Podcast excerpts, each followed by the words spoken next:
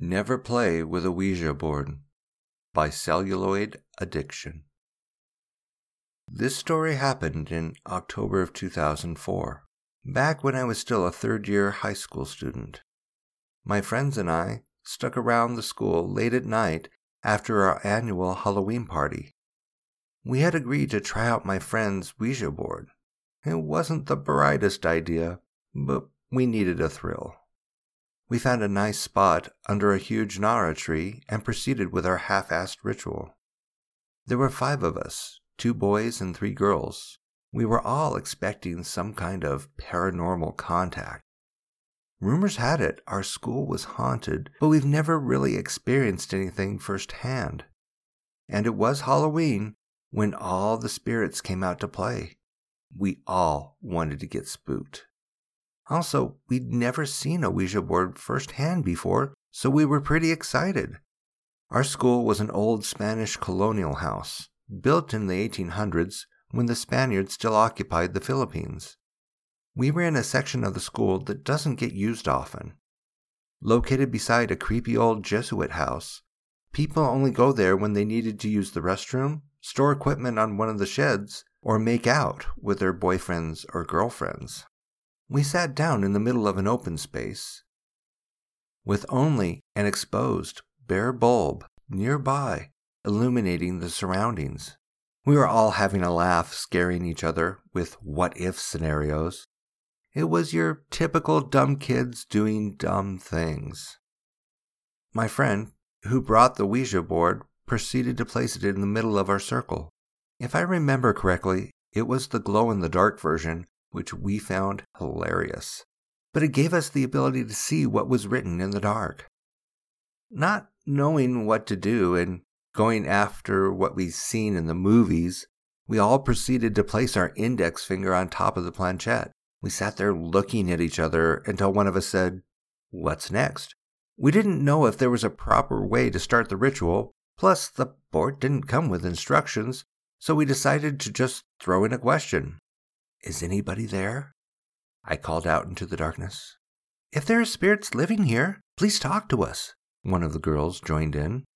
We clearly had no idea what we were doing.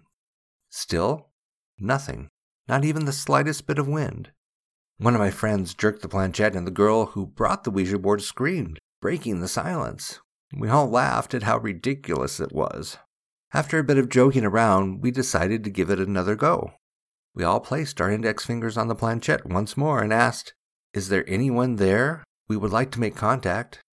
Don't break the circle, one of my friends jokingly said. Shut up, I whispered. We were just about ready to give up when the wind started to pick up. The stillness broke and the darkness around us seemed to move. Just a coincidence, we thought. Okay, don't break the circle, I yelled out. Is anyone there? I was excited. It was like a scene from a movie with dirt and dead leaves swirling around us. Guys, I'm scared, my friend sitting beside me said. My mom warned me about playing with forces we don't know. Did you die here? Were you killed during the war? Are you the headless priest that roams these hills? Do you know Jose Rizal, our national hero? Are you a hottie? My friend giggled. At this point, we were all throwing random stupid questions. Nothing. This is crap. I don't want to do this anymore, my friend said, exasperated. We were all thinking the same. Just then, a group of dogs from the neighboring house started barking at us through the chain link fence. These six dogs were growling and showing teeth. We all screamed and, without finishing the ritual, bolted right out of there. We didn't see each other until after Halloween break, and this is where the story gets creepy. One of the girls told us about a weird experience she had the night after playing with the Ouija board. She had gotten home late after hanging out with her friends from the neighborhood when she realized she forgot the keys to her house. So she called her brother up, who was then still sharing a room with her, and what he said crept the hell out of her. He swore she was already home he claimed to have seen her walk in a while ago and that she looked really tired and saw her head straight to bed. Creepy, but no need to freak ourselves out, was all I thought. Besides, her brother must have just been tired and seen things. But then another friend started telling us about an encounter she had that Halloween night. She was going up to her room when the lights started flickering as she was ascending the staircase. Your typical horror movie visuals. Shrug it off to faulty wiring. But just then, she saw the door to her room open and a dark figure stepped out and stood atop of their staircase. She couldn't make out the entity's face, but she recounted that she couldn't move and felt utter dread as the figure stared down at her. No way, my best friend, who just joined in the conversation, said in disbelief. Something happened to me as well.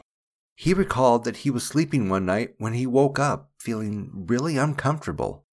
He described his vision as having TV like static and a feeling of heaviness surrounding him. He looked around the room, and that's when he saw a bloody, charred face with piercing red eyes grinning at him through the window. I couldn't believe what I was hearing because I had an almost run in with death that night. After the ritual, I was sleeping in our sedan on the way home after fooling around with the Ouija board when I felt our car jerk. I woke up instantly. Looking out the window, I found out that we'd been hit by a huge oil tanker. I panicked and leapt out of the car. Luckily, my mom and I survived the crash since the front of the car was a total wreck. I still don't have an explanation why those things happened to us, but thank God nothing happened after that.